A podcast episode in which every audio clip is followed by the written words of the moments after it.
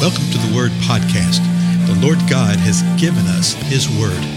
Let us learn it. Let us live it. Let us rejoice in it. Spread the Word.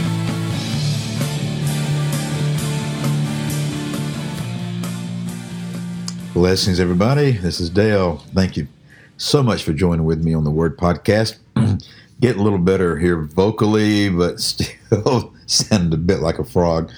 So uh, please bear with me and all the extraneous sounds and things that go on. Uh, we're pressing on now in the Gospel of John. We're in chapter 13. That Jesus had just had uh, an intense encounter uh, with, yes, the religious rulers, with the crowd. It was really the last word that he would speak uh, to the masses as a whole. And in John 13, beginning with verse 1, we read this Now, before the feast of the Passover, and I guess a second, just parenthetically, remember we've already seen dates related to this back in chapter 12 and chapter 11. It was six days before the Passover, etc.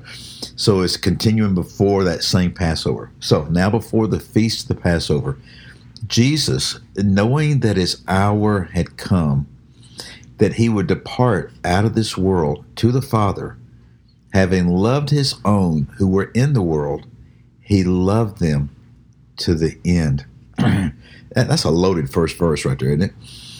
And so we know when this is. It's before the feast of the Passover.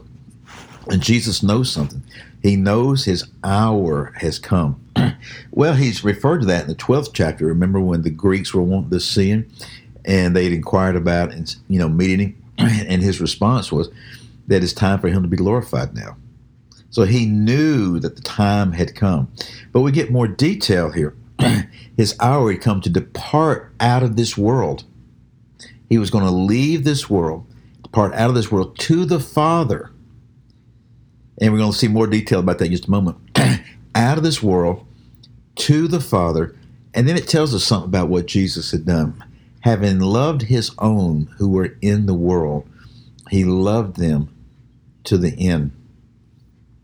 Jesus' love was to the very end. His love for his own.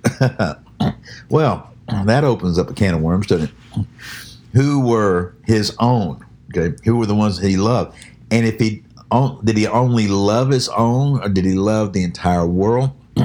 we know he loved his own, those who believe, those who were called, those who were elect, those who were predestined, all those terms. Okay, we know that. Does that mean that those that were against him and those that fought against him that he did not love them? well, it depends on what you mean by that and what the context is. Okay, he definitely did not love their actions nor their deeds. I think he was definitely heartbroken because of the way they were acting, the way they were behaving, and where they would eventually find themselves in eternity because they did not believe if you say that he didn't love them in the way that man does, and uh, correlation of that is that we're angry, we're mad, and we hate somebody. Jesus did not do that because he didn't sin.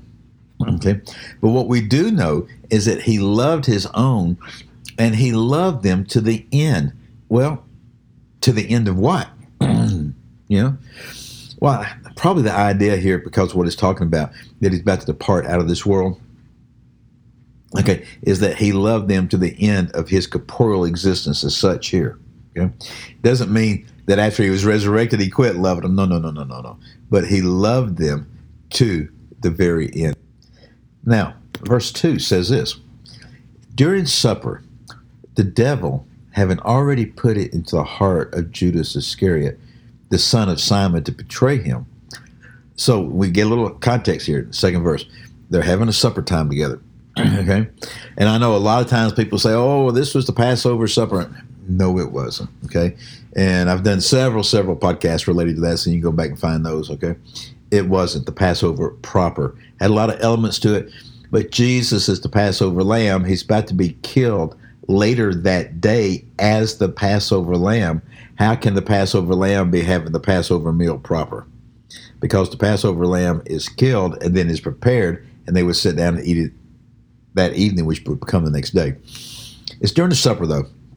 And Judas Iscariot, the devil had already put it in his heart to betray him. Now, verse 3 Jesus, knowing that the Father had given all things into his hands, and that he had come forth from God and was going back to God. That's verse 3. And look what Jesus knew. he knew that the Father had given all things into his hands. Okay? He knew that he had come forth from God. He knew he was going back to God. Okay? So Jesus knew these things. He knew that all things had been given to his hands. He knew that he'd come from the Father. He knew he was going back to God. Verse 4. He got up from supper and laid aside his garments and taking a towel, he girded himself. Now, what we're about to see is what we're familiar with. It's where he's going to wash the feet of the disciples. But isn't that interesting the way that that John uh, uh, frames this entire thing? First thing he says is it's during supper, and he says the devil has already placed it within Judas Iscariot's heart to betray him. So you got a betrayal thing happening. Okay, you got a betrayal thing. And the other gospels give us some insights in that. Maybe we'll chase later. But for now, I want us to see just the big picture of it. There's a betrayer. and something that's happened with that. And uh, let me just say this. I think I'm correct in saying this. If I'm incorrect, I'll correct it later. But I think uh, Judas had already gotten up and left, and that had been revealed. Okay, that had been revealed. Now, Jesus, knowing that the Father had given all things in his hands, that he had come from the Father, that he's going back to the Father. Jesus, knowing all this stuff, gets up and humbles himself as a servant. He got up from the supper. He laid aside his garments. That doesn't mean he stripped down nothing. No, he took off the outer garments. Okay. He took a towel and he girded himself. Okay. Verse 5 Then he poured water into the basin and began to wash the disciples' feet, the disciples' feet, and to wipe them with a towel with which he was girded. You know, knowing that everything had been given in his hands, knowing that he'd come from the Father, knowing that he was going back to the Father, and that going back to the Father, going back into that, uh, can I say, the wholeness of the relationship of Father, Son, and Spirit, of the triune nature of the Godhead, knowing he was going back to that, put on the form of a servant and humbled himself and began to wash the disciples' feet. Uh, the next episode, we'll pick up what, what occurs next. But just think about this. How different would the body of Christ be today if we, in like manner, loved one another? if we walked in this type of humility. And notice he was empowered to walk in this humility because of who he was. Okay? because he knew all things. He knew that all things be given to him. Because he'd come from the Father and he's going back to the Father. Because of who we are in the Lord Jesus Christ, we are called, and the scriptures just replete with examples and commands and instructions to do such, to walk in humility before one another to love one another, to exalt one another, to place one another and honor one another above ourselves in everything we do. Tell you what, if we were to do that, things would be very, very different. A lot of the stuff that we try to do in the name of the Lord, we would not have to do because the world would be drawn to the kingdom. The world would be drawn to the kingdom because of what they see if we would just live that way. Again, I'm Dale. Thank you so much, and I'll see you again next time. Goodbye.